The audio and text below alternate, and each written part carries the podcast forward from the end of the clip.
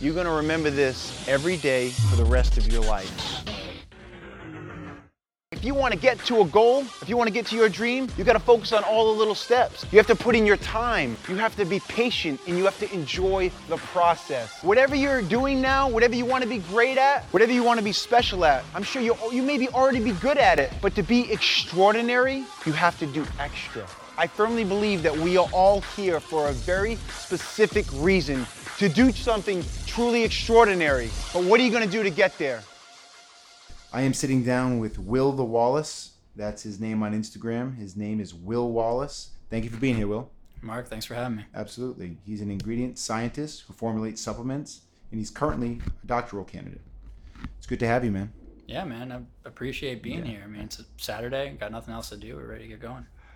Yeah. So I came across Will's page on social uh, Instagram, and I started to feed look through his content, and I was really impressed with all of his content. Um, he heavy into brain health, uh, brain function, brain supplementation, and I immediately thought I need to know more about this because I don't know enough about it, and I'm going to invite this guy on the show. And he came down, spend his Saturday, a few hours with us, and uh, we're excited to have you. So let's go right into it. Um, tell us a little bit about your background.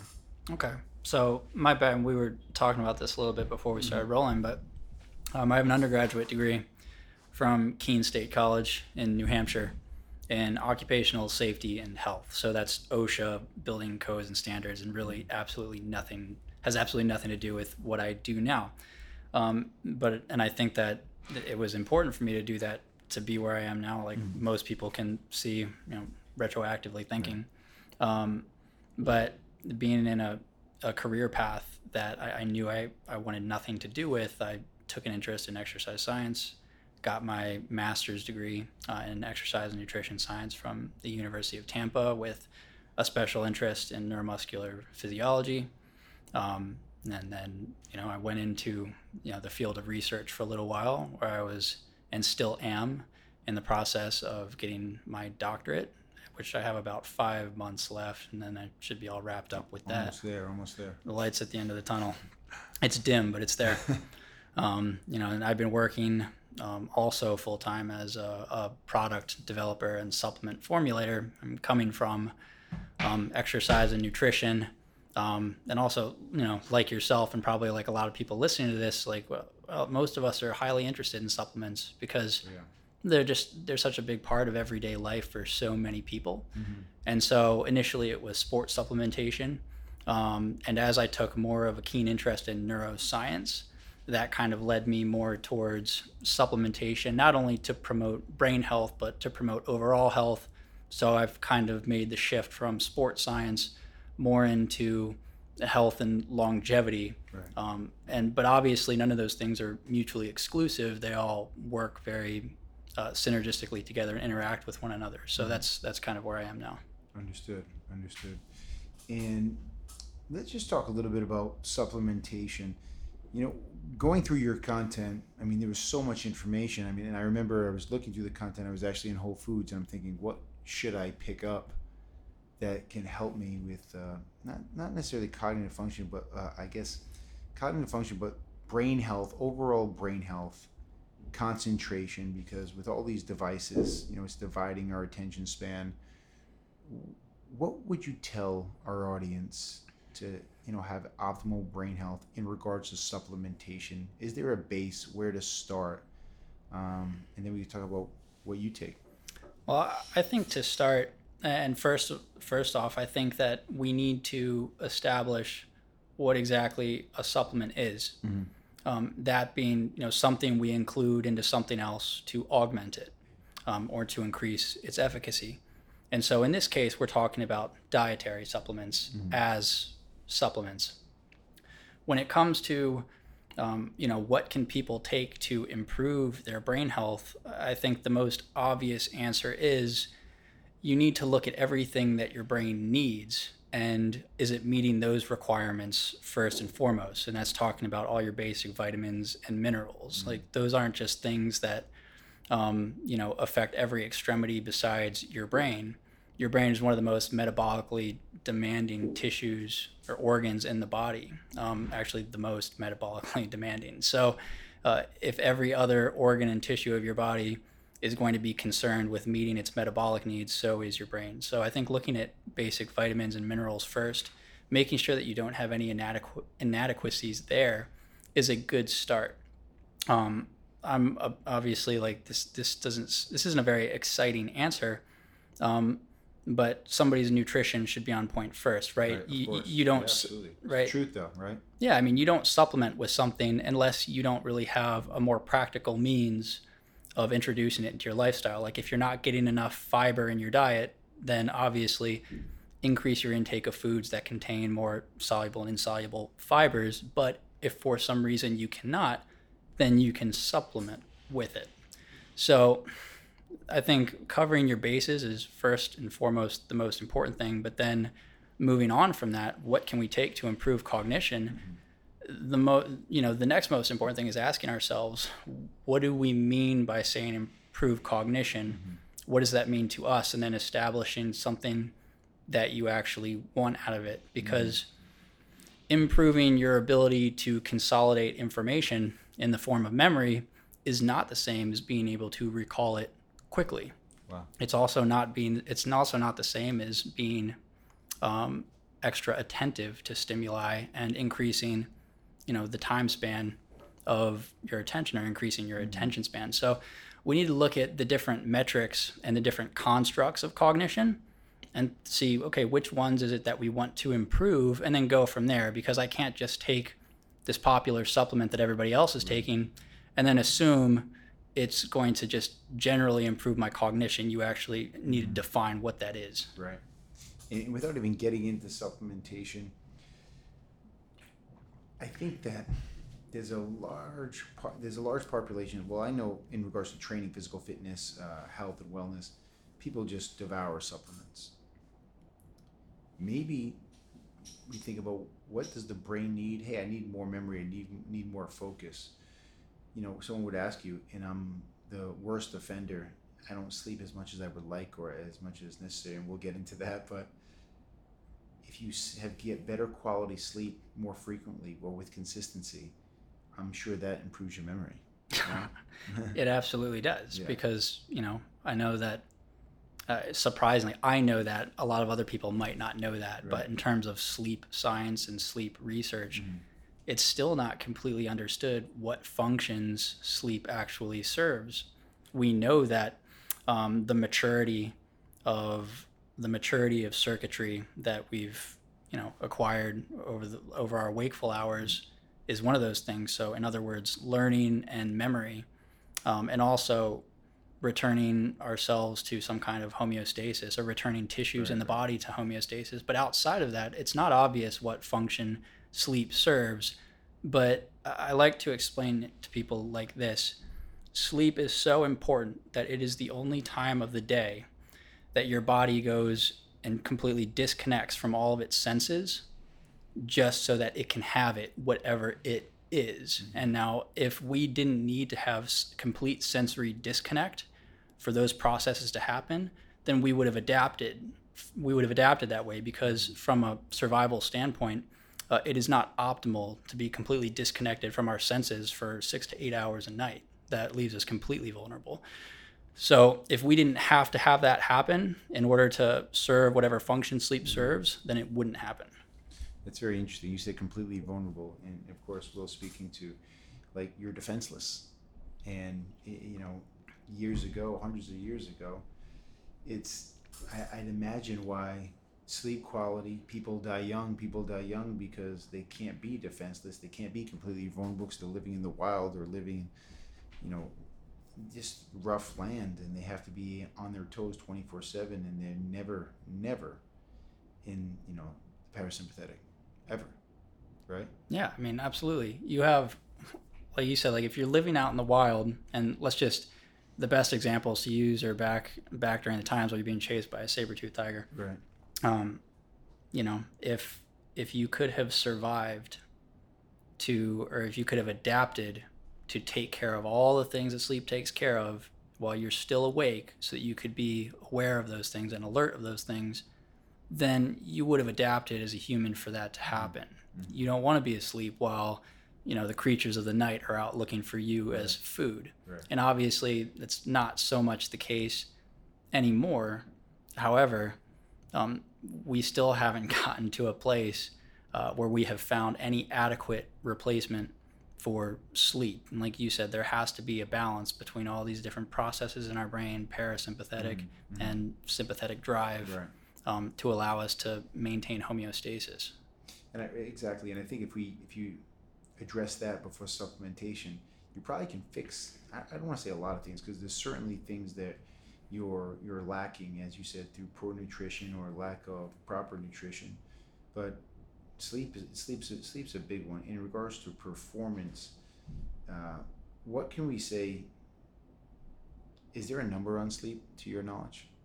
So, yeah, this is a this is a really hours. We're talking about hours. Yeah, and this is a pretty you know widely asked question. Mm-hmm. Obviously, this is the million dollar question.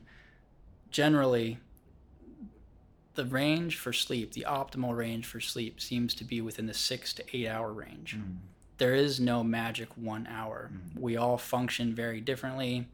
Um, our circadian rhythms are all, you know, rather constant but slightly shifted, and that's called your chronotype. But six to eight hours a night is generally what the range is. Anything less than that isn't really going to hurt you acutely. So, in a short period of time. And there's research to back that up showing that over a very short period of time, if you're just getting five hours of sleep a night, it's not really associated with an increase in inflammation, um, like you know typical sleep deprivation mm-hmm. over a longer period of time is associated with that.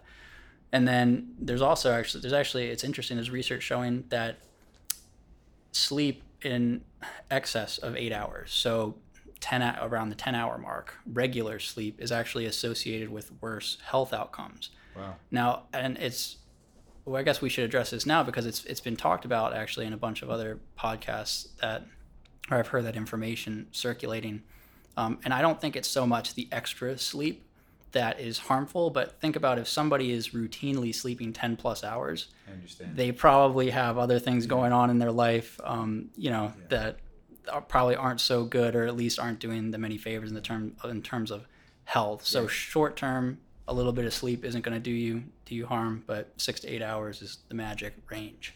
That's interesting you say that because if you're sleeping 10 or 11 hours, you're probably not really working. And if you're not working, the chances of you getting up early to train, get some form of exercise is very low. You're probably not eating that well, and you have a bunch of lifestyle habits that are negative, and that's just a stat or a fact that's in a bucket of negative human behavioral habits. Basically, yeah. yeah. I mean, think about if you have like nutrient deficiencies mm-hmm. or if somebody's overweight, um, they're constantly tired. Right. Probably their body is probably trying to compensate mm-hmm. or reserve its energy because it, it, it cannot adequately make energy while you're awake. And it's carrying around a backpack of 80 extra pounds. Of course, it's tired, right? No, in no circumstance. I know that we do live in a culture where um, everybody's promoting self love and you know body image, and like that's fine. You know, I'm I'm on with it. At the same time, when you look at clinical obesity, there are no circumstances I can think of in which it's beneficial. And if we're talking about brain health specifically, obesity is tightly linked to reduced blood flow in the brain. And now, if you look at uh, an fMRI of somebody's brain, use imaging technology to look at the blood flow in somebody's brain, uh, reduced blood flow is the number one predictor for somebody having Alzheimer's disease one day in their life. Reduced. Reduced. Interesting. And obviously, exercise could combat that and promote positive blood flow or more consistent or quality of blood flow, correct? Absolutely. When you exercise, you increase blood flow to the brain. Mm-hmm. Actually, while we're still talking about the obesity in the brain, there's a study that just got published a couple weeks ago also showing that people who are obese have less neurogenesis than people who are non obese. And essentially, what that's showing now, this was an animal model, so you mm. can make the relation from that to a human in that when you're obese, we have something called neurogenesis, and we experience it our whole lives, and it's our ability to essentially take stem cells and have them turn into new neurons so that they can serve whatever function we need them to, whether we're learning new things, new thought patterns, new behaviors. And obesity basically reduces that. And a reduction of that is highly associated with psychopathologies like anxiety and depression. Wow, very interesting.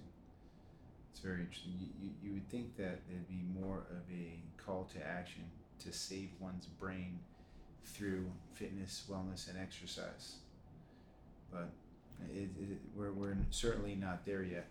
What so? What's your sleep patterns like? So my sleep patterns, and also I want to preface this by saying, like we see an increased emphasis being put on the importance of sleep. Mm-hmm.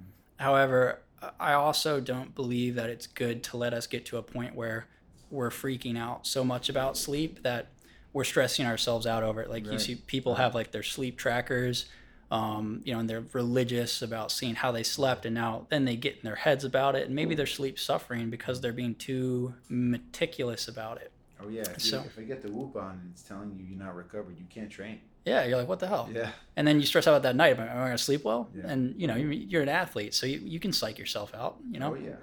Um, and so I do think you know, back in the day, um, people woke up when the sun came up and they went to bed when the sun went down. So I think we need to have like a we should basically take care of our sleep hygiene, mm-hmm. but also I do think we should have a, a semi relaxed state about it. But are there things that we can do to improve our sleep hygiene? Absolutely. So, things that I do, um, because we're talking about exercise, mm-hmm.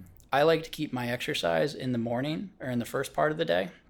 I know that that's not possible How for all people. How early are we talking about? Well, for me, I'm I'm an early bird, so I get up around the five or six hour, okay. and then I just get to it before my body tells me that it doesn't want to do it. Understood. Because that's also pretty routine.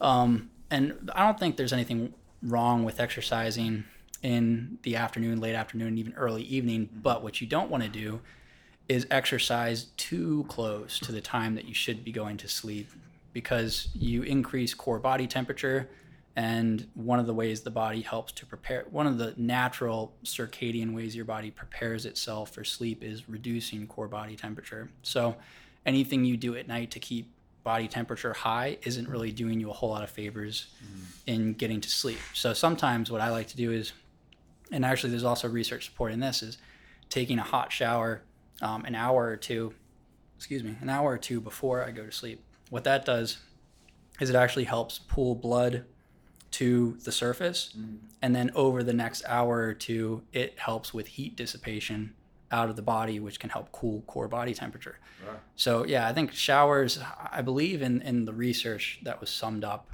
it was somewhere, there was a range of about 104 to 108 degrees Fahrenheit for as little as 10 minutes, improves sleep parameters in most people. Super interesting. Super interesting. And you were saying that. Uh, let's talk about let's close the book or the chapter rather on sleep. Naps, good for the brain. Naps are good for the brain. Um, however, I I don't like naps because mm-hmm. they just screw me up. Mm-hmm. They really screw me up. I have a hard time getting going after yeah. it. But if somebody isn't sleeping adequately, then naps are something you can do to maybe maybe chip away at some of that deficit. But at the same time, you have to look at the length of the nap. Um, you know you're not you're probably not getting the highest quality sleep and also for a long enough duration of time because you have to look at sleep magnitude as a thing that's why it's so important to optimize that nighttime period where you have hours to sleep mm-hmm. is because not only do you have to take care of the duration you're asleep but there's a certain quality of sleep that you need to achieve i mean the deep stages of sleep or you have stage three and four so mm-hmm. deep sleep and then rem sleep which is more dream dreamlike. Mm-hmm. There's very important processes that happen um, during that time to a promote learning, but also uh, promote general brain health by clearing away debris. Mm-hmm. And that doesn't really happen unless you reach those stages of sleep. So if you're depriving yourself of sleep like four or five hours a night, and like it's cool, I'm taking a half an hour nap during the day, odds are you're not getting enough quality sleep to actually keep yourself functioning at an optimal level, at least not long term. It's very interesting. Thus, you know, I heard it on the Joe Rogan podcast. He had a guest on. He said people who sleep less die young. It's a fact.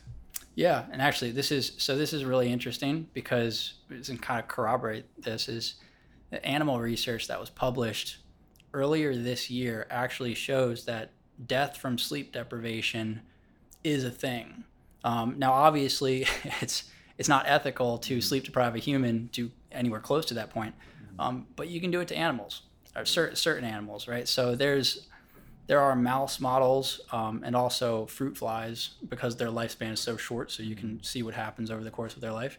If you sleep deprive them enough, they die. And the old theory was, okay, well, it must have something to do with the brain because uh, neurons and actually new research was just published uh, literally two weeks ago showing that astrocytes another type of cell in the brain um, are responsible for sleep so if, if you're not sleeping it must be damage to those things that's mm-hmm. causing the death um, what's interesting though is that sleep deprivation doesn't really seem to have much of an impact on brain cells at least not in terms of damaging them okay. and so what the researchers found was that as you become more sleep deprived, inflammation actually starts building up in your gut, so in your GI tract. And it, it's that those reactive oxygen species that build up over time that then start to wreak havoc on the body because as we now know and are starting to understand more and more of your gut is just like any other organ in the body and they all communicate with one another and because so many things go through your gut like people are calling it another brain, a second brain. Right. And the reactive oxygen species that build up there, they then start to spread to other parts of the body and they wreak havoc on other organ systems. And that's what essentially caused the death. So basically, these researchers started supplementing these fruit, again, they're fruit flies, so it's mm-hmm. just a model, but they were supplementing these fruit flies with things like melatonin, N acetylcysteine, lipoic acid, and NAD and what they were showing is that by reducing inflammation in the gut, they were essentially able to restore these flies' lives back to their normal lifespan. Though they weren't functioning the way they probably should have been, they were able to cr- increase their longevity by keeping gut inflammation lower that was due to sleep deprivation. So now, everyone listening, we understand why the world has gone fanatical about having positive gut health. Yeah. Right. Basically. Yeah. Um, so, I guess we can uh, venture into eating, in eating, in for for brain health. Um, what what other than we talked about it a little bit off camera, you know why it's good to. It's not just you need certain nutrients in the body, and you were touching on that. Um, not just be, it's not just for training purposes, but it's also to keep the brain healthy what's optimal eating for brain health? Or what does that look like? So again, I guess we have to establish like what optimal is. Is it allowing us to is it allowing us to sustain continuous cognitive processes for as long and as safely as possible? Is it staving off degeneration that happens with aging? Um, and I personally think that it might be a combination of all those things. I know that we can't really be, it's not practical to think that we can operate at peak levels all the time. Right.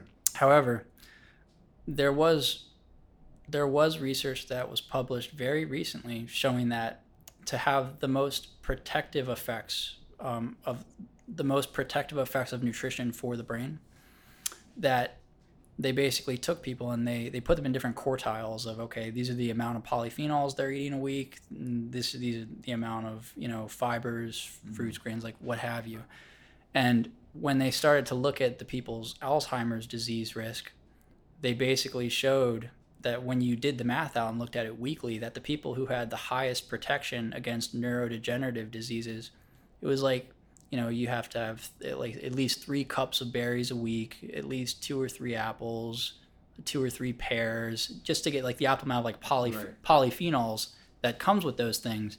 It's like wow that's that's tremendously practical right? Like if you just gave that information to most people who don't even like doing those things like i could eat two apples a week. Right. I could have a couple right. handfuls of berries a week. Like that's no big deal.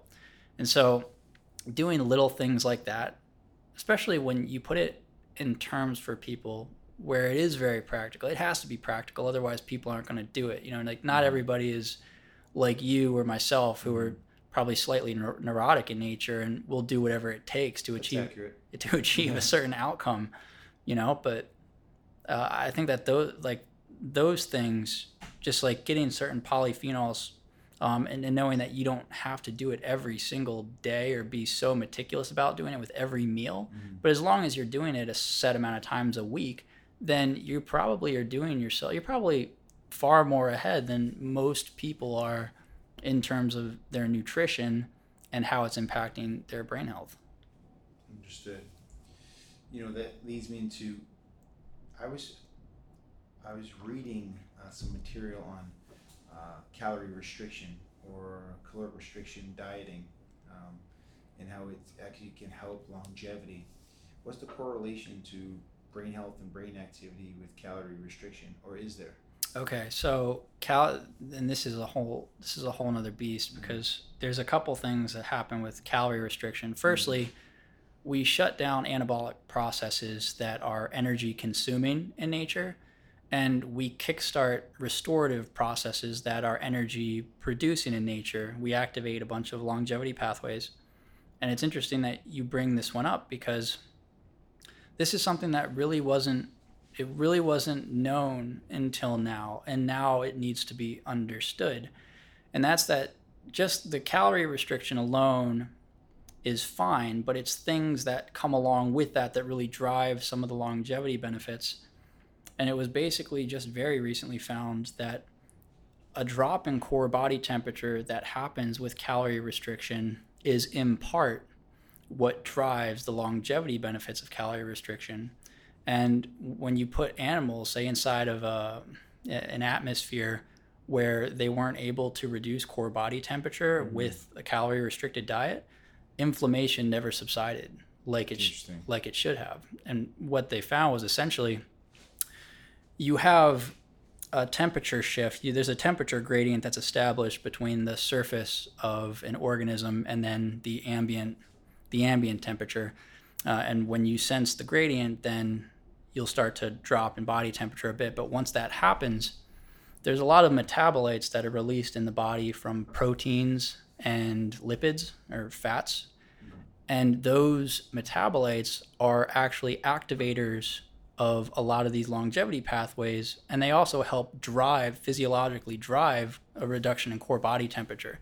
So not only is the reduced core body temperature a response to a temperature gradient, but it's a physiological outcome that is achieved by getting this signaling, if that makes sense. But when you're in an atmosphere where, say, it's a really warm atmosphere, you're not allowing that initial drop in temperature to happen, then three quarter, then these metabolites, some of which I believe it was it was shown that a quarter of them in the body are dependent on temperature, not just calorie restriction. So if the temperature is too warm, those metabolites won't be released, and then you won't further drive core body temperature.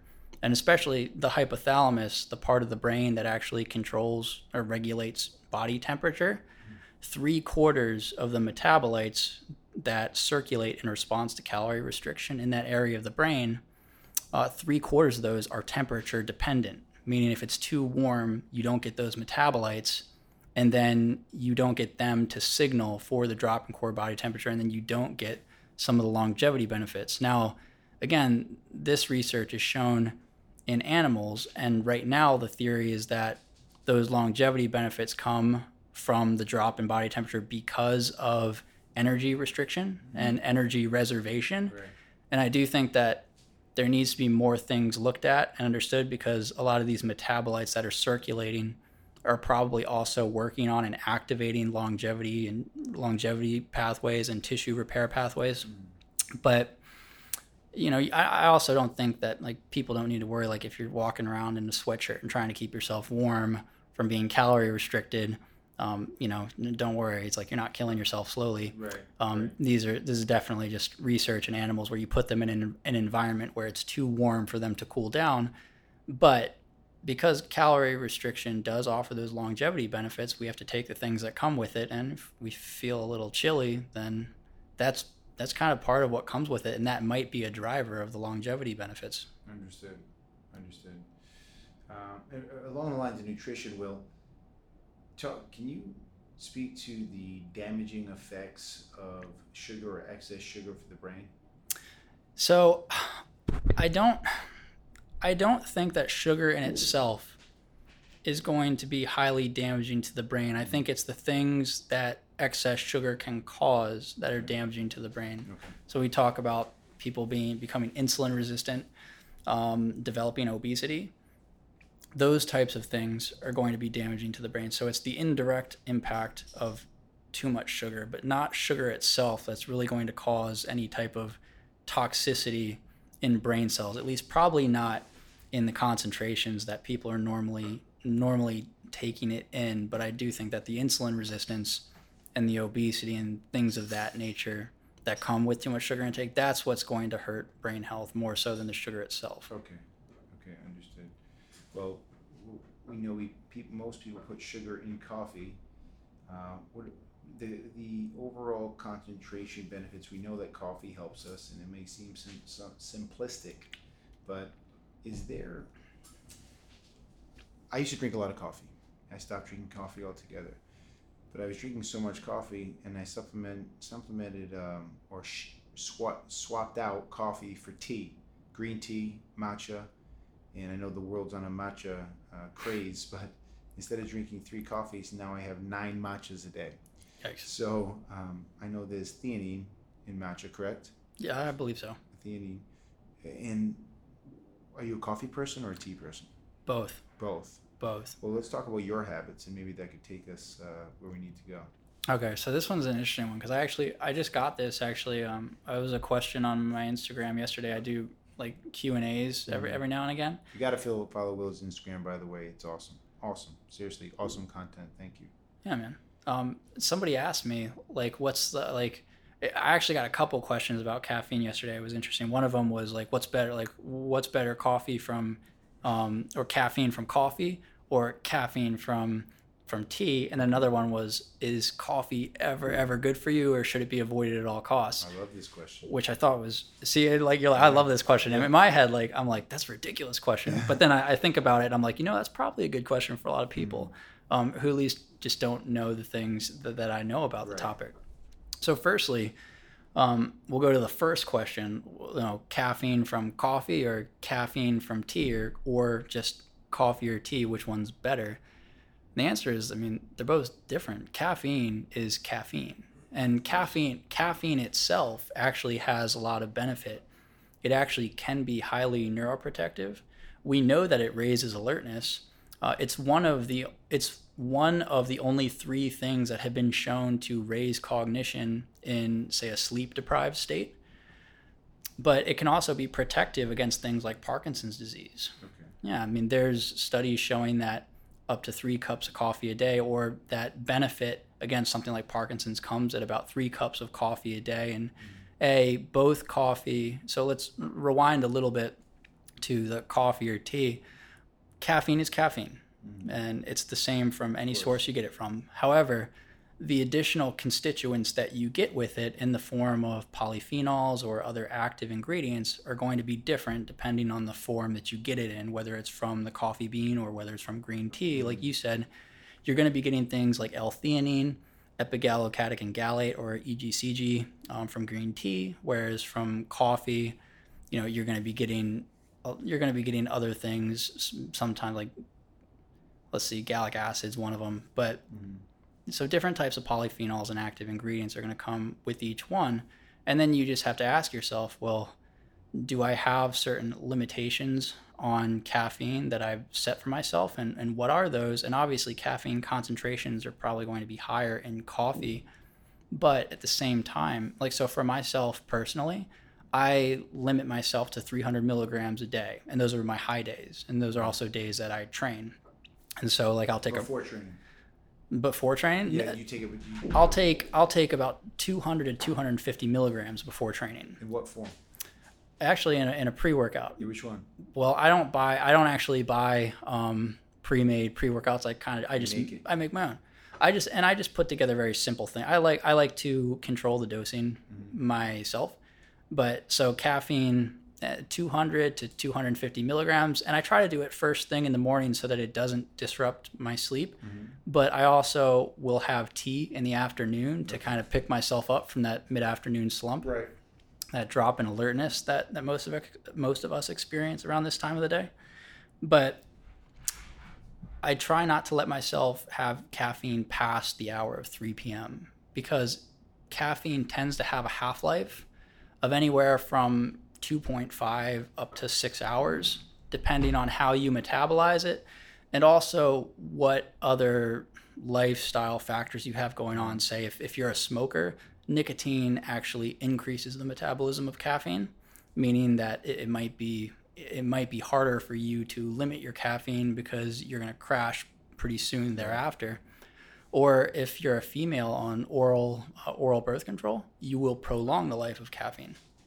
Interesting. So it's important to understand those things when we're regulating caffeine intake, but caffeine does confer a lot of health benefit. So in excess, we know that it's not good for you. We know that people can't, I mean, like most things, but we know that also it gets to a point where you can't really function without a set amount of it. So it's good to use it as a tool, but to also keep your body in a state where it's not independence of it and where you can you can apply it when necessary to achieve a certain outcome right like if you need to s- stimulate yourself enough for a workout or a podcast but you don't need it to just walk around and take care of activities of daily living Understood. Is there a um, what's the caffeine overdose number? the caffeine Is overdose there is it like 500 milligrams, 600, 800?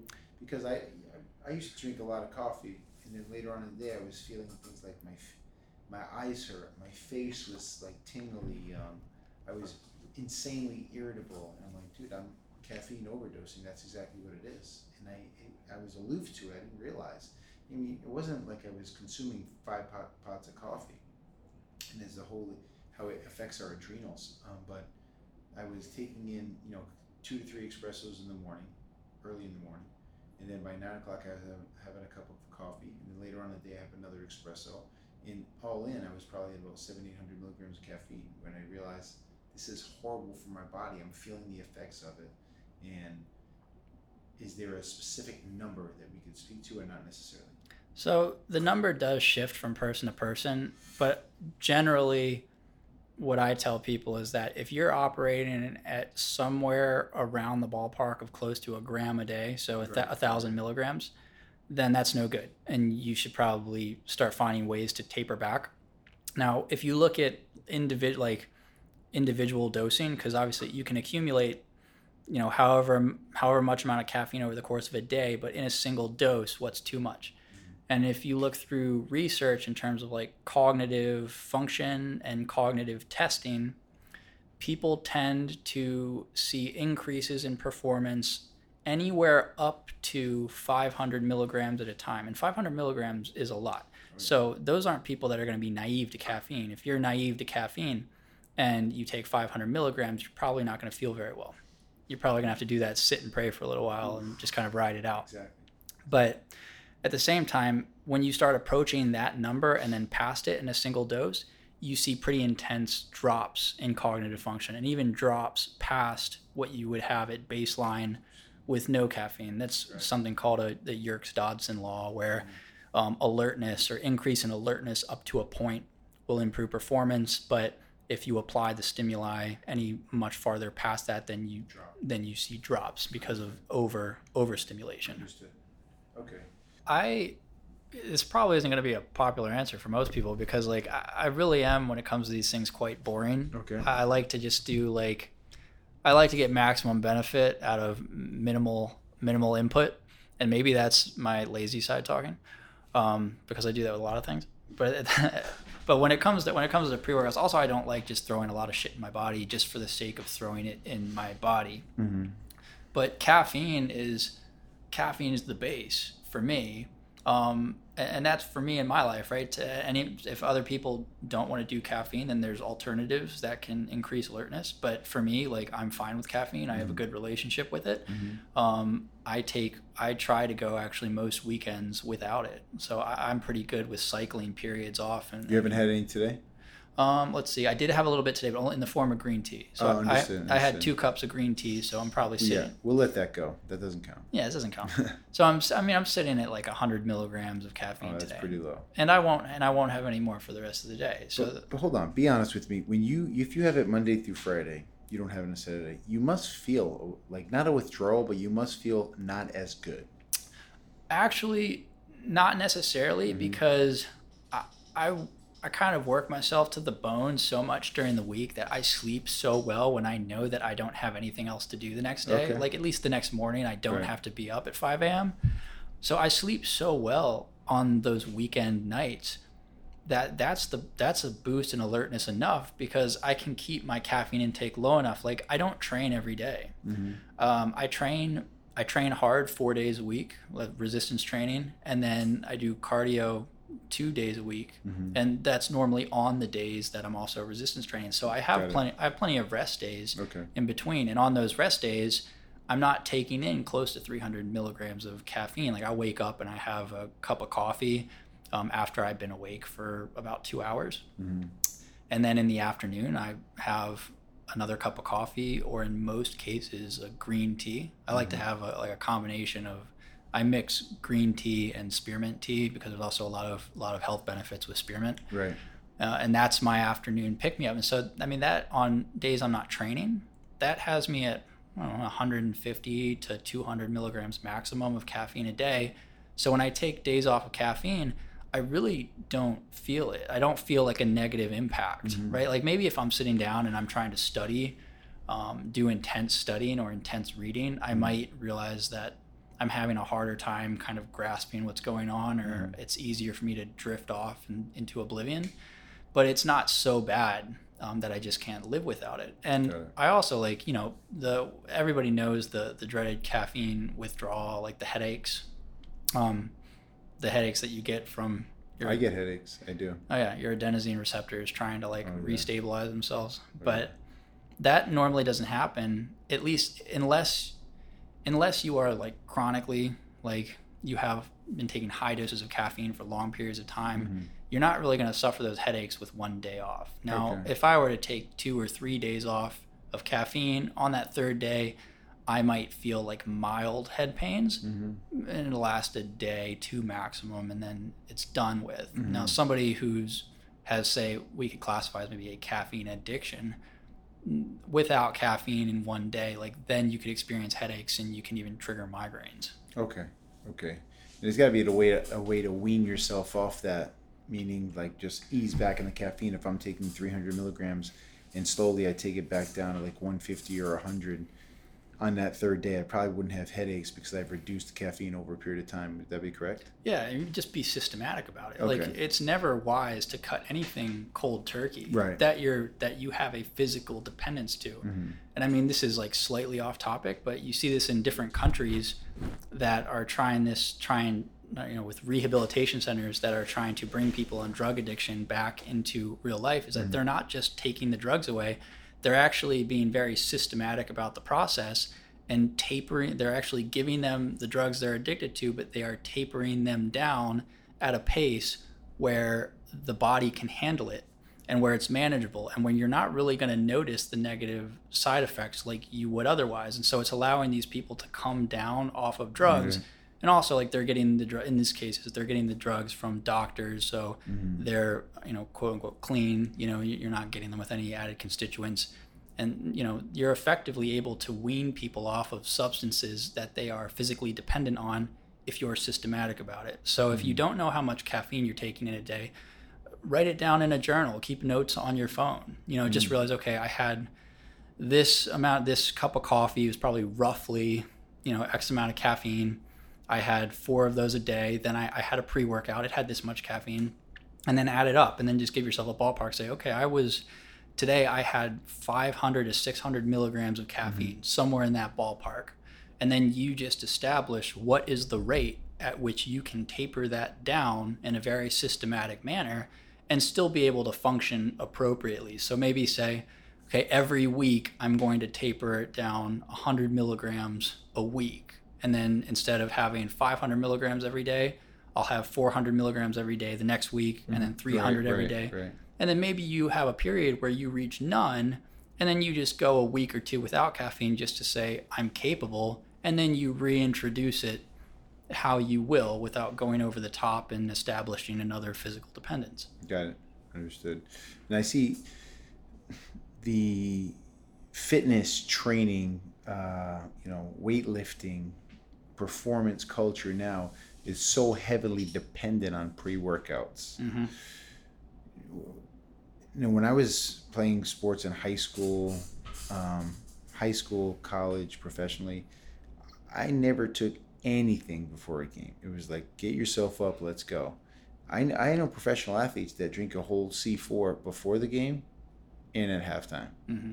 And I'm thinking, this is, that's got to be crushing your your organs, your body, your central nervous system. You got to be like in shock. I don't understand what's going on. Like, so what what's the downside? So I guess the downside to a lot of it is most people aren't paying attention to what else is coming in the coming with those things outside of caffeine. I mean, we've kind of we've touched on at least some of the negative side effects of too much caffeine. Um, you know, one of the biggest side effects is obviously if you spend so much time in a, in a sympathetic or aroused state, mm-hmm. then at, o- over time you're going to drive up inflammatory processes and then even further down the road you may have an inadequate stress response which is maladaptive which is something we can maybe get into in a minute. Mm-hmm. But to rewind a little bit you also you just don't know what else you're getting within those supplements. Like i went so i'll give you a good example um, i actually went i'm doing my grocery shopping at walmart a couple mm-hmm. weeks ago. And typically like I, you know i buy like bulk powders or individual supplements and, and i i dose things myself because most times in pre-workouts you're also not getting an efficacious dose of one thing. You get mm-hmm. like a million things and that looks very all well and good mm-hmm. but you're not getting one thing that's dosed where it should be outside of caffeine to actually like confer some kind of benefit. I'm sorry, let me rudely interrupt here. Can we can you just correct me if I'm wrong? I used to work with a supplement company and the supplement com- uh, market, the supplement industry in general. Who's policing what's in those supplements? Okay, so there's a lot of misconceptions. Yeah. yeah, a lot of misconceptions when it comes to this. Now, people do like they like to say that there's there's no regulation, which is not entirely true. Mm. The FDA does regulate these things. However, there is a low bar to entry. There is a low bar to entry for a mm. lot of it, and the way that regulatory federations work they're not going to be as strict on dietary supplements as they are with pharmaceutical grade supplements, mm. obviously. So the FDA, they really can't take any action against something until it's already out on the market. They don't really police things before they hit the market. And even then, things can get by for a pretty long period of time without without getting the recognition they need to be taken off shelves. And a good example of that is the sports nutrition the sports nutrition field, and which is one reason why I've been so turned off to it as of late, is mm-hmm. because there are all these unique ways in which sport nutrition companies are trying to promote, say, pre workouts with these nifty ingredients that are going to, you know, in their words, like mimic Adderall or something. And the ingredients they're using to achieve such things are on the FDA's list of not banned substances, but they're on a warning list, which is essentially, uh, hey, we don't know enough about these things. Like, we shouldn't be using them. And if people see them in products, it's a good idea to just stay away for now because there's not enough human data, there's not enough animal data, there's not enough safety data. Mm-hmm. And so we don't know what these things are doing to the body long term. But the sports nutrition, you know, field, that these ingredients, like I still see them pop up all over the place. There's still there are products that have been on the market for a long time with these types of ingredients. There are products that are coming out with these ingredients still, and, and that's the biggest issue is that, or the biggest issue that some people have is that there's not tight enough regulation, mm-hmm. which you have to look at the multiple sides to that. Be like, you know, if you're in this industry like I am, be like, how tight do you want the regulation to be? And there's an argument to be had there. Mm-hmm. At the same time, it's giving people too much credit to to think that they can educate themselves appropriately. on these things. Right. So there is regulation in this field. The problem is is that nothing can be regulated. At least dietary supplements are not regulated until they reach the market, and even then, there's no guarantee that they won't fly under the that something that shouldn't be there will fly under the radar for long enough. There's no guarantee it will be pulled soon enough. dangerous, really dangerous. Um, so, I don't know if I asked citrulline. Citrulline effect, effects on the brain, and I know I talked about blood flow, obviously, but specifically to the brain.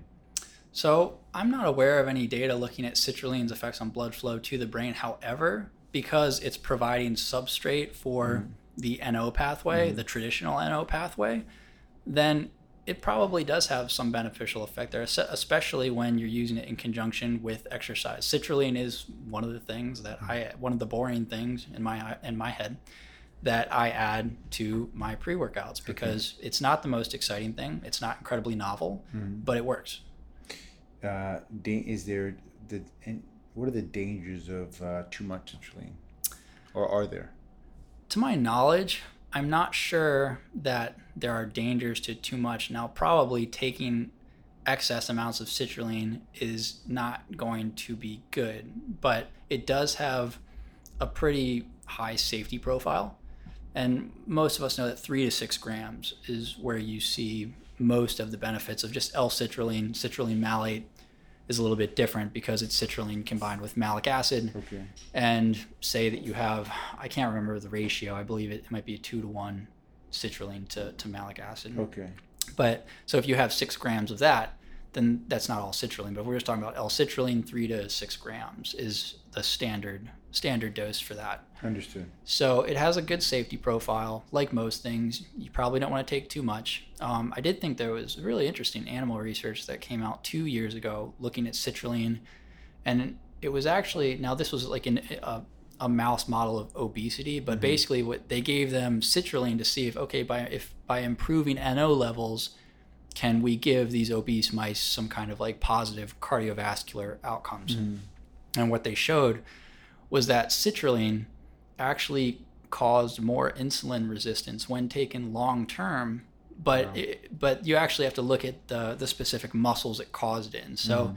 in muscles that were the the gastroc so the the main calf muscle mm-hmm. um, that is more fast twitch in nature the fibers are more fast twitch so it operates more what we call glycolytically mm-hmm. And in that muscle in obese mice, it caused more insulin resistance. However, in the soleus, which is the the more minor of the calf muscles, which is more fast twitch, so it's more oxidative, hmm. it didn't cause insulin resistance there because it, you know it's more efficient at using oxygen and things of that nature. So citrulline. Now again, if somebody's obese, does that mean that taking citrulline for long periods of time is not going to be good for them. Like, no, it's not necessarily the case. Like, we know that if you put citrulline and you look at it in a, um, like, cell data on citrulline shows that it stimulates insulin release in beta cells. So, beta cells are the cells of the pancreas that release insulin. So, citrulline may release insulin when you put it in the body. And now you say, long term, if I'm doing that, is that going to be good for me? Maybe not. So, we should be cautious about it. Um, but all the data so far is in animals, and also you would probably be have, having to take something like citrulline like multiple times during the day because you know things like that. You know they only work for short periods of time. Hence, we take citrulline before workout, but Right. we never tend to think of it any time outside of that. Right. Understood. Okay, so uh, is there a well? I wanted to cover like some of the uh, recovery modalities, like infrared sauna, um, maybe cold plunging, cold pool. Uh, they have any specific effects on the brain that you, you'd like to mention? So yeah, I mean, all like you know, and by the way, also, Will, I'm so sorry. Sleeping with uh, infrared or a red light. sleeping with a red light, Yeah. like over your head. Yeah. I, well, I've been told that uh, red light therapy during sleep can be incredibly beneficial and therapeutic. I don't know about during sleep. Okay. Now, also when when you look at photo photo biomodulation and studies, you mm-hmm. know, obviously, unless you're looking at things like, um, you know, you say recovery from a workout mm-hmm. or things of that nature, which you can do in people. A lot of times, this is animal research because you know you can either expose somebody to or say a red light or you know you can basically take the red light and put it inside their brain and actually you know because you have to breach the skull. Mm-hmm. But there are benefits to photobiomodulation it just you know what are they? And you know we have different colors of light that we respond differently to. And a lot of the hype behind red light therapy is highly overblown especially for what's it's now i'm not saying it's not present. There mm-hmm. are benefits to it. Just the the claims that say people that are selling red lights make. Now it can be very beneficial for say improving or improving recovery outcomes from exercise that's been shown. It can help reduce inflammatory levels Okay. within the body. So all of those things uh, those things it can confer benefit through those ways. However oh actually also there was another study showing that in older people it did help improve eyesight when administered at a certain time of the day. I believe it was earlier in the day. But outside of that uh, i think that the claims behind red light therapy do need to be a little bit more cautious but for the purpose of recovery from exercise it could be a useful modality Okay. Terrific. Cold. Uh, I, I jump in the cold plunge, and with the Wim Hof craze and all the cold therapy, everyone's trying to get a cold plunge in their backyard, including myself. Um, thank God we can do it at Anatomy. Um, is there any research that stimulation of the brain or therapeutic be- benefits of cold plunging? Um, so yes and yes. There's actually, you know, we can also look at some of the say not so good benefit. Oh, Yeah, say not so good benefits, but not so good sides to it, depending on what it is you're trying to achieve. In terms of benefits from the brain, yeah, it's been shown that by taking ice baths or cold showers, you can actually improve immune functioning or improve your immune resistance to uh, disease or infection Wow. but also you know you get a stimulation of things like dopamine and norepinephrine in the brain which are highly beneficial for concentration and alertness which is why you hear the recommendation nowadays of hey, just take a cold shower in the morning Right. and replace that with a cup of coffee Yeah, that's fun. Cold shower in the morning. it's yeah it's miserable you know i think you literally just kind of suck it up and do that one every now and again if i'm feeling ambitious i'll just kind of like turn the dial Yeah. down all the way and just take it for about 30 seconds. Yeah, exactly. That's Um, that's a long thirty seconds right it there. is but it works Yeah. yeah, it works. Um, so, cold therapy can be highly beneficial from an alertness standpoint. Um, it can also be highly beneficial in reducing inflammation. But when we get into recovery from exercise, we also need to take into account the goals of the individual because it can also blunt adaptation. It can blunt adaptation from exercise. Thank you. Which yeah, we know Thank you. that yeah, we know that the inflammatory response from exercise is those things are sending signals for a positive adaptation, whether that be from muscle growth or whatever. Right. And if you blunt that too quickly, then you're not getting the signals to repair, regenerate, and Right. grow if that's your goal. Thank you so much for jumping into that. So everyone thinks that, yeah, hey man, I'm gonna hit that cold plunge right after.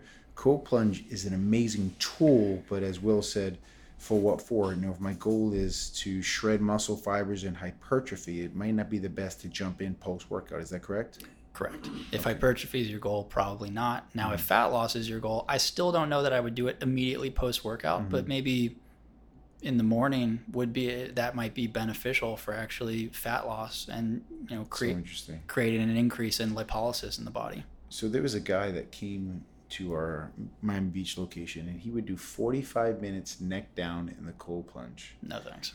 Three times a week, he lost 70 pounds. Yikes. He watched what he he he, he paid attention to his nutrition. He didn't exercise. Mhm. He lost 70 pounds. Yeah, I mean, it can be a highly beneficial tool. Um, and honestly, if it was more practical, I would probably do it more often. But I- I'm not going to take the time every week to go down to the store and get a bunch of bags of ice and then fill up my I tub and know. then you know. So it's Yeah. it's not practical for a lot of people. Like a Right. cold shower, but even now, the place that I'm at now, the shower doesn't get cold enough Right. to which I would think that it confers any of those benefits. It's very interesting you say that because I always try to put the shower on cold in South Florida, and it really doesn't get that cold. However, if you go to Boston and you put a cold shower Different on, story. you're gonna get your money's worth, man. You just step outside in a pair of shorts. Right, right. Okay, uh, training. Is there a specific training? Is there a specific training, i.e., cardio resistance training, or cognitive training, visual training that's highly beneficial for the body? I know they all have wonderful uh, upside, but is there anything right now trending that has a just an amazing return in your investment in regards to specific training? Well, I think just like you said, like each one of them confer their own benefit, mm-hmm. and we, we talked a little bit off off mic about these things, but something like skill skill based training, mm-hmm. so something that's more complex than you know repetitive motions that you use with a barbell and mm-hmm. learn very quickly. But skill based training activates your brain much more highly than other types of exercise. Mm-hmm. And it actually does a better job at stimulating the growth of, say, new neurons and then new pathways between neurons. Whereas strength training also has its own benefits in that it helps sensitize say, certain neurotransmitter receptors so that there's more efficient signaling. And then cardiovascular work helps increase what we call angiogenesis, so the formation of new blood vessel, new blood vessels in the body and in the brain mm-hmm. that you know helps with obviously improving blood flow. You get more oxygen, more nutrients, mm. uh, and the overall just better function and communication of things. So each one has their own benefits.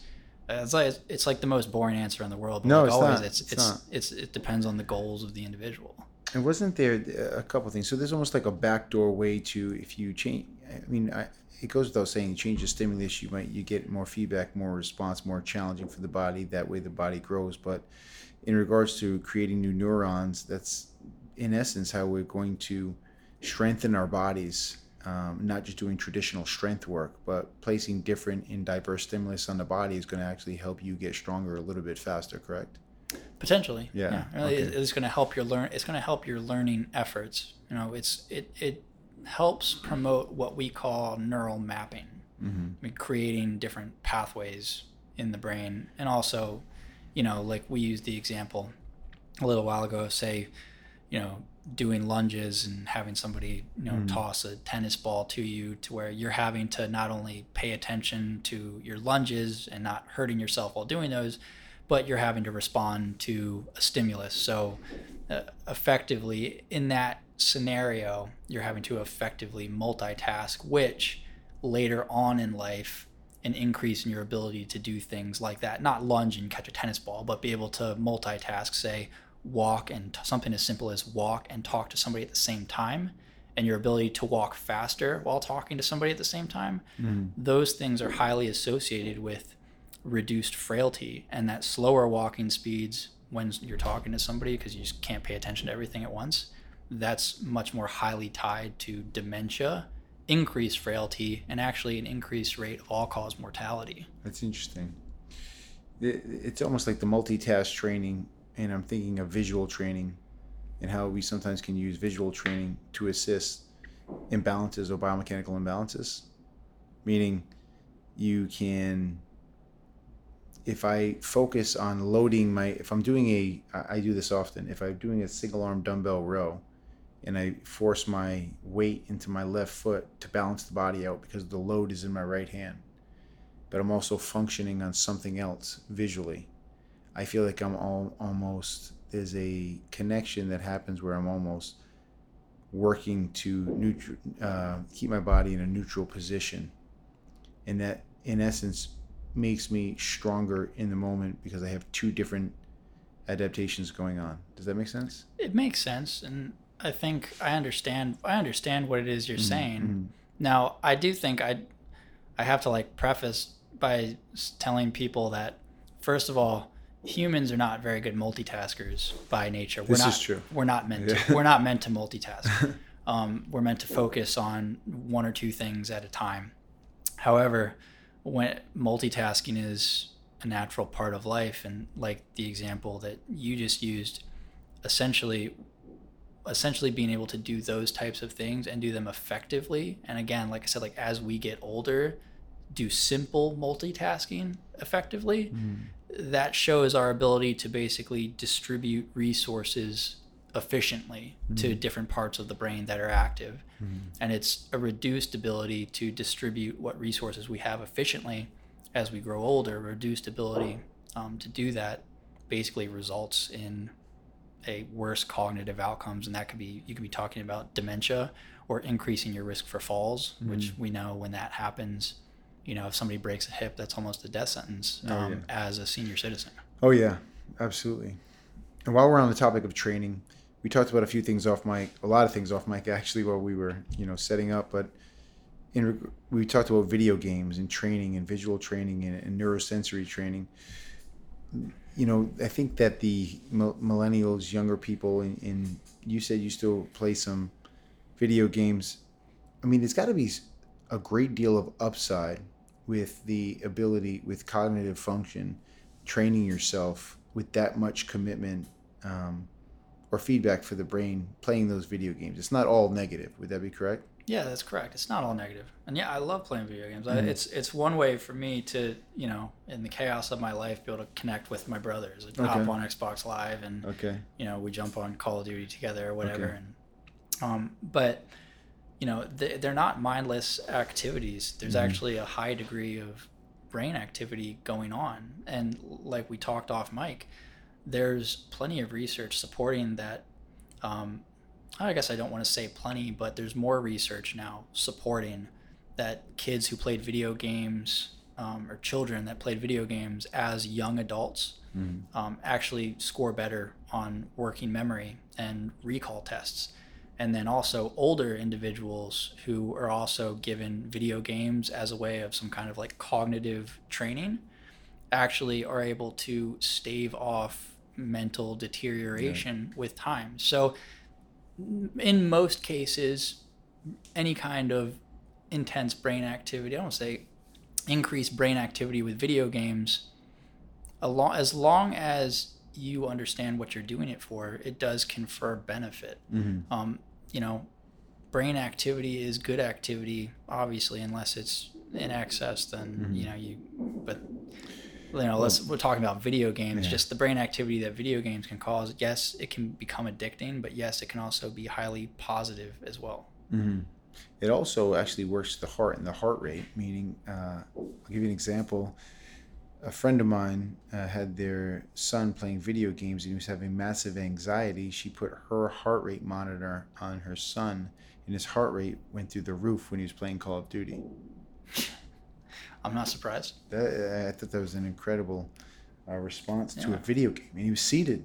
It was incredible. Yeah, I mean, I guess hey, it can be it can be Multi. uh yeah multifunctional, maybe a a light form of cardiovascular Yeah. work if that's how you look at it. Yeah. Okay. Um, I've monopolized uh, a ton of Will's time. I have a couple more questions for you, Will. Could you? I know you have to understand what the intention is, but for overall brain health, would there be? Could I ask for top five supplements or the ones that you you appreciate the most? Okay, so I think there are a couple supplements, not just not just for brain health, but overall health. But Mhm. do they translate to brain health? Yeah, there's I think four that I tell people, hey, you can take these for year round Okay. with pretty much you know no chance of side effects, assuming you're using recommended doses. And then after that, it does become based on the individual, and then Okay. you know my most appreciated would probably be Mhm. different than your most appreciated Mm-hmm. but excuse me generally speaking i think that most people can take uh, obviously coming from a good source but omega-3 Mm-hmm. omega-3 fatty acids creatine Mm-hmm. which is one that i think young or old can and in a lot of cases should be taking vitamin d um, let's see what else every now now this one isn't one i would take all the time but I take it two to three times a week, and that's a quality B vitamin Mhm. with the bioactive forms of some of the B vitamins. Like an example is you typically see folic acid, B9 in the form of folic acid. Mm-hmm. Uh, 60 to 80% of the population can't effectively use that form of B9. So, you know, I like to make sure that the appropriate forms of the vitamins are in those things. But two to three times a week, I use a B vitamin. Okay. And then the last one, why is it escaping me? What I say? Vitamin D, creatine. Choline.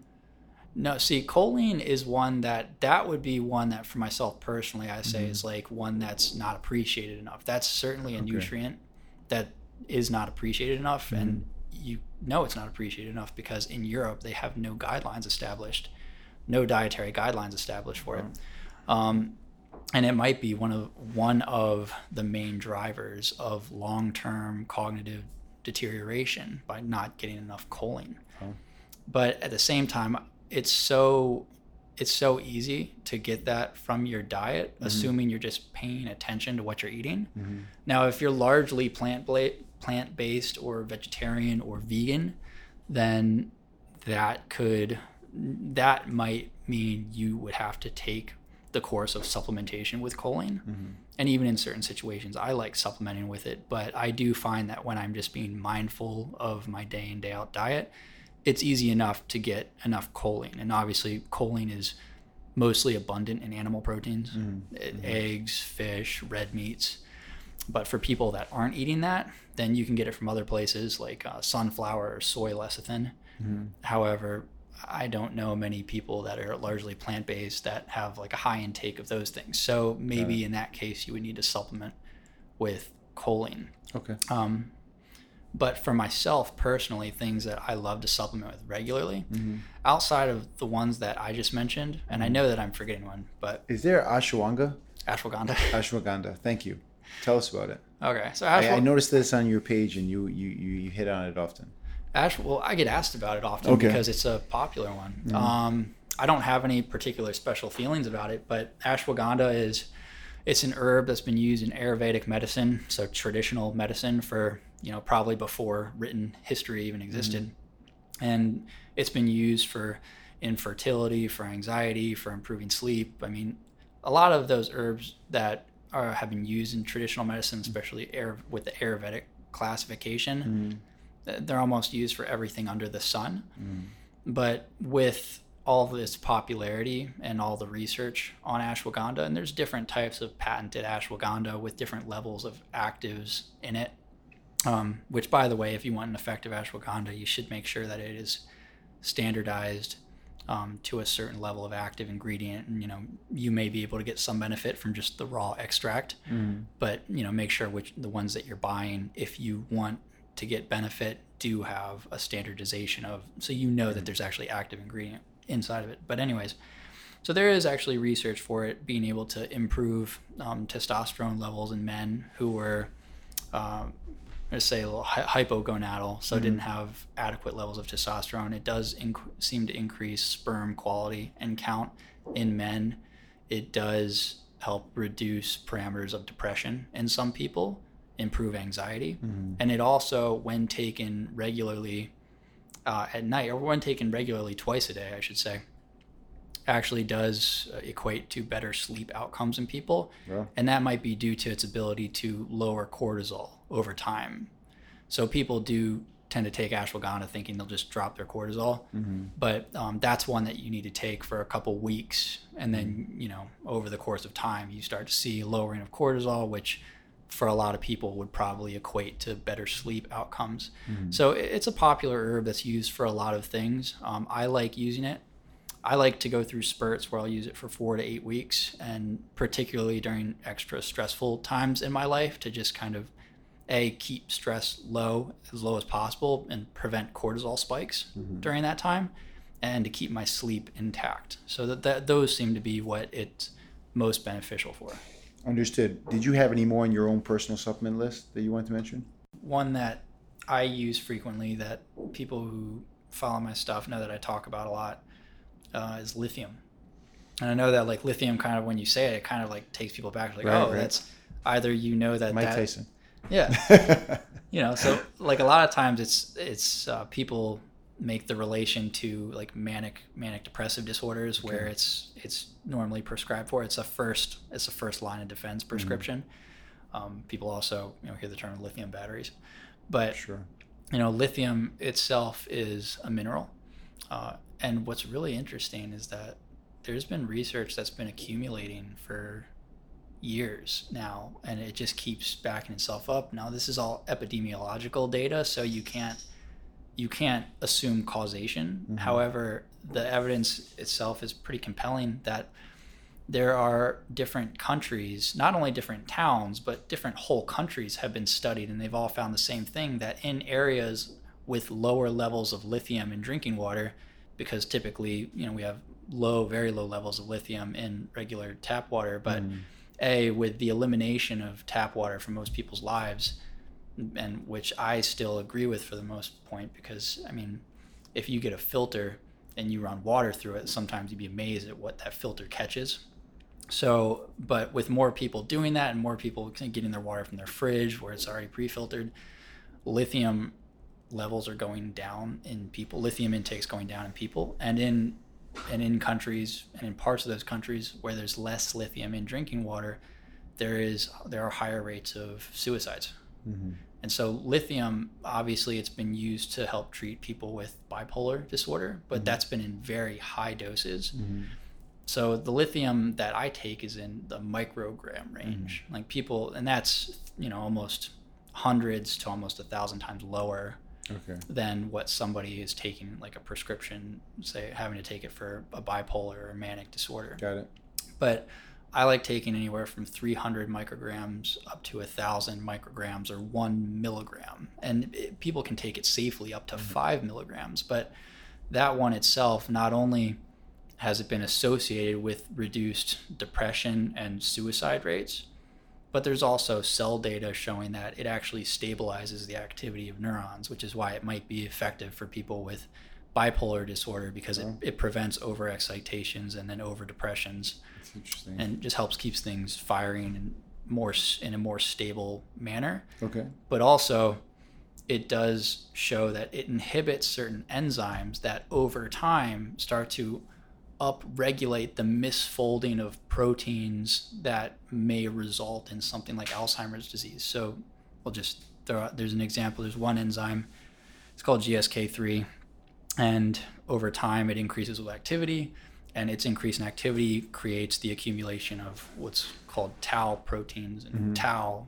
is something that we know is highly associated with people with Alzheimer's disease. It builds up becomes toxic to cells and then neurodegeneration starts happening around it. So lithium inhibits this enzyme and slows its activity to where it's not causing an overaccumulation of these misfolded and damaging proteins, at least mm-hmm. damaging in the amounts um, that they're found in in people mm-hmm. with Alzheimer's disease. So lithium not only do I now maybe it's just a placebo effect. Mm-hmm. I do feel like I'm a little bit more like constantly stable when I'm on it. Like I said, like in very, very low doses. Mm-hmm. Um, and also, I feel like I'm doing myself some good long term from it. And like, mm-hmm. now whether that's a placebo or not, I'll live with it mm-hmm. because a placebo effect is still an effect, and that's that's how I look right, at it. Right. So lithium is one of those is one of those that I take regularly. That I tell other people they can take regularly and be safe about but not one that they may necessarily have to. But if you're interested in supplementing with it, it's you know safe and low, safe and low levels. Mm-hmm. But outside of that, people are often surprised to hear that I really don't supplement with a whole lot of things, and especially not continuously. Like my needs change from day to day, so. Mm-hmm. There's a lot of days that go by that I'm not taking. I'm almost never taking the same thing every day unless it's a high quality omega three I mean, I even for myself, I find that my blood levels of vitamin D are stable if I'm taking it three to four times a week. So mm-hmm. I don't even take vitamin D every week. I don't take a B vitamin every, or sorry, every day of the week. Um, so I think omega threes and creatine are probably the two things that I'm pretty mm-hmm. consistent on every day. And outside of that, you know, I'll like I said, I'll supplement with things like choline. If I feel like, wow, my diet has consisted mostly of say egg whites and fruits today mm-hmm. just because I'm so busy with work that I can't I don't cook anything. I'll just mm-hmm. drink egg whites or something. Right, right.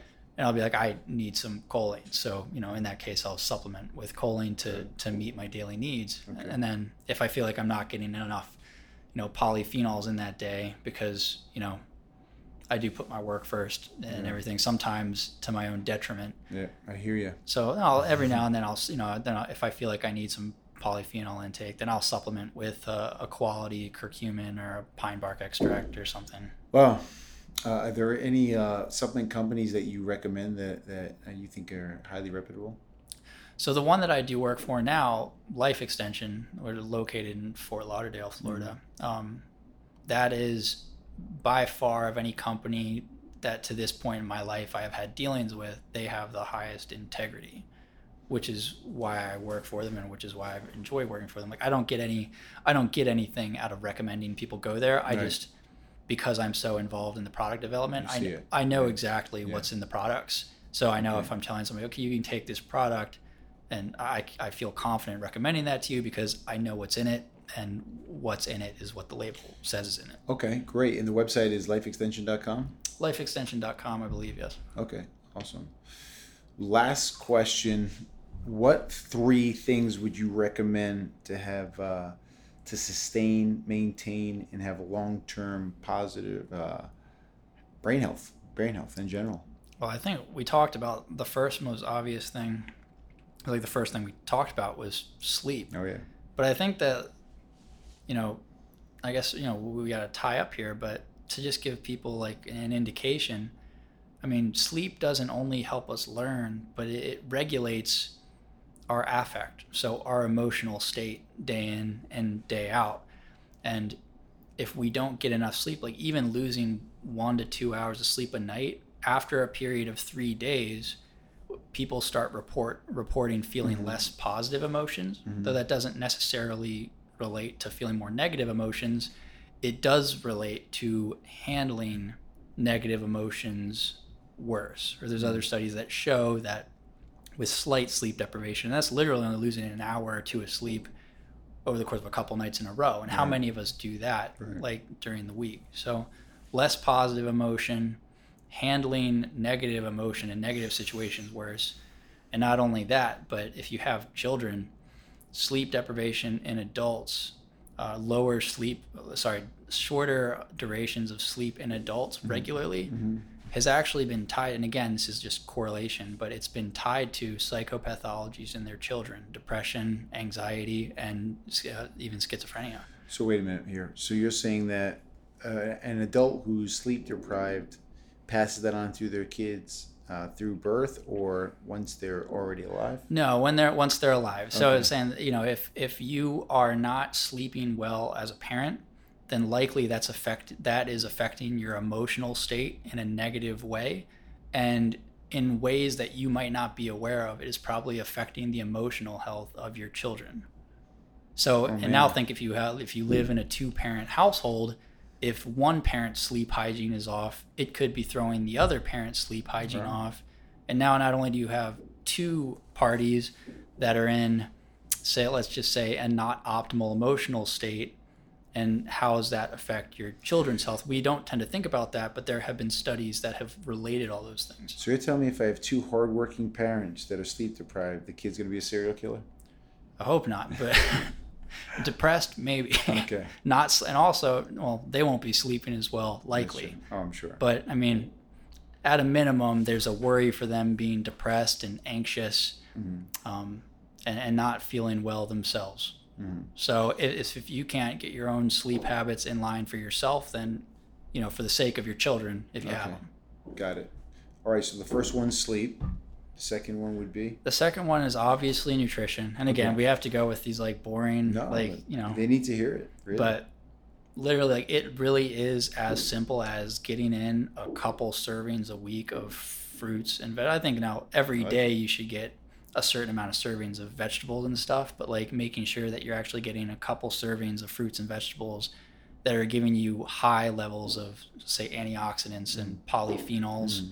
and dark berries. Berries, right? Dark berries are a good source of that. Okay. Um, like I mean, I I have blueberries every day. Blueberries are an absolute staple for me. Mhm. Um, you know, banana, watermelon, like th- those are all. like- Organic.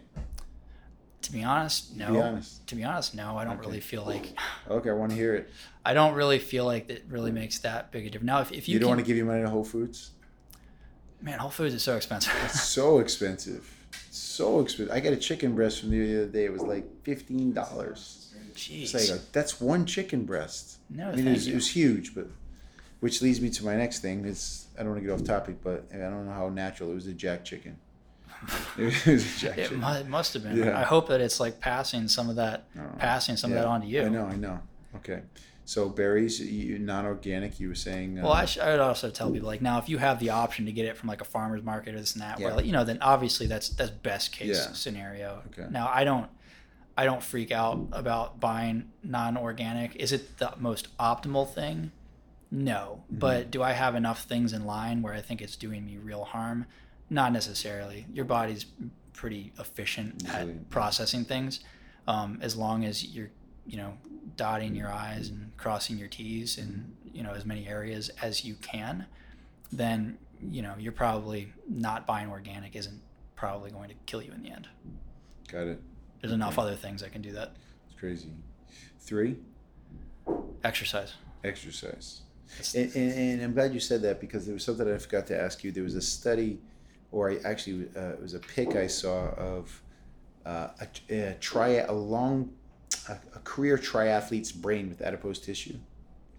Say that one more time. It was a it was the the difference in the brain tissue of a triathlete, Mhm. meaning that someone who's done who's been an active and been an athlete for years or a triathlete with that, that long distance cardio. Mhm. They had I can't remember if it was less or more adipose tissue in their brain. So your brain is primarily made of fat. Your Mm-hmm. your brain is the fattiest the fattiest organ in the body. Okay. So I'm not sure if maybe they were looking at like maybe muscle, like Maybe, the intra maybe. intra Maybe intramuscular fat storage or something like that. possibly. Um, but I think that a good way to like sum up those two. So obviously you've, you know, nutrition and exercise, and I think that we can classify those underneath uh, metabolic challenges. So like there's there's ten, I think that right now there's ten agreed upon um, hallmarks of say brain aging. We'll call it, Mhm.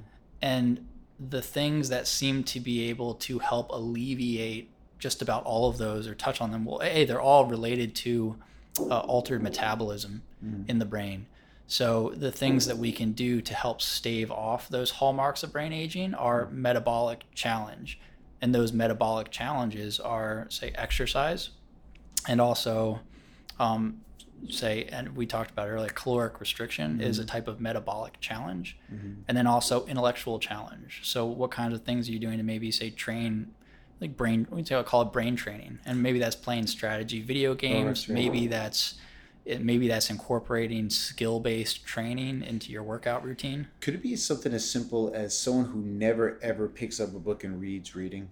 it really could be that simple sometimes. Like the mm-hmm. best honestly like the best advice the the one piece of advice if somebody put a gun to my head and was like one piece of advice to maintain brain health I'm mm-hmm. like you use it. Use your brain. Mm-hmm. You know I th- and this was recognized as far back as Socrates. Socrates said you know it, people give up much more readily when it comes to training their mind than they do when training their physical body. And that's true. He also said, don't be lame in your love of hard work. So a lot of times you see people like they love one aspect of hard work. That is, they love going into the gym and shooting for PRs and putting themselves under Yeah. all kind of physical duress in that state. But then when it comes to getting serious about, say, if you're a student and it comes to getting serious about your studying or serious about like sitting down and really putting in deep work into mm-hmm. something, then you're like, oh, it's too hard. Like it's like, look, Yeah. you just you just went out and exposed your muscles to a high degree of stress, Right. but you're shying away from doing it to your brain. And if it's good for your muscles, it should so be good for your brain. That's so interesting you say that because I was thinking, you know how many times I hear uh, a human being say, "That's really not my thing," and I say, "Look, if it's not your thing, that's cool. No one should be forced to do something that they hate. But do you understand that?" You're negotiating with yourself and you're trying to get yourself to believe it's not your thing when that's not really the situation. You're trying to get away from something you dislike, whereas going through the thing that you dislike will actually help you grow so much more. It's a potential cop out. Oh, absolutely. You know, I It's a think that- cop-out. I, I don't do that. I mean that that I just you just told me you're lazy. You're lazy. You need to do it, but they don't believe that. I'm sorry. No, it's fine. I was I thought about this the other day when I was having a conversation with somebody. We talk about all the positive things you can get from being in the gym, mm-hmm. like the training your mental state, mm-hmm. assuming that's what you're trying to do, mm-hmm. and then you know, but so many people get addicted to the gym, but then they they they they wake up really early and they make their whole life about fitness, and they realize they're not progressing in other areas of life. It's like, well, maybe you're you're just being lame in your love of hard work, and you're working really hard here as a way of compensating and hiding from not working hard in other Very areas of your life. So very you you feel you feel good, like you've accomplished something, which you have. But Mm-hmm. if you accomplish nothing outside of that, then what have you accomplished at, Right. at all? So you know you've done something to make yourself feel good, and then you use that as a cover up to not work hard in other areas and be like, no, you know, I'm I'm a hard worker. You know, like I, I kicked ass in the gym Yeah, today. you kicked ass in one thing. Like, what about your career path? What about your relationship? Exactly. Like, what about Exactly. school? You know, My wife's gonna appreciate that one. yeah. Yeah. So you know, it's like if you if you can go, if you know that exposing your muscles to high degrees of stress for a certain amount of time in certain limits can get positive adaptations. Mm-hmm. The same thing can be said for your brain. So how do you keep optimal brain health? You use the damn thing. Awesome. Listen, well, I can't thank you enough for being on. This was amazing. Please tell everyone where they can find you and follow you and, and how they can get access to your information.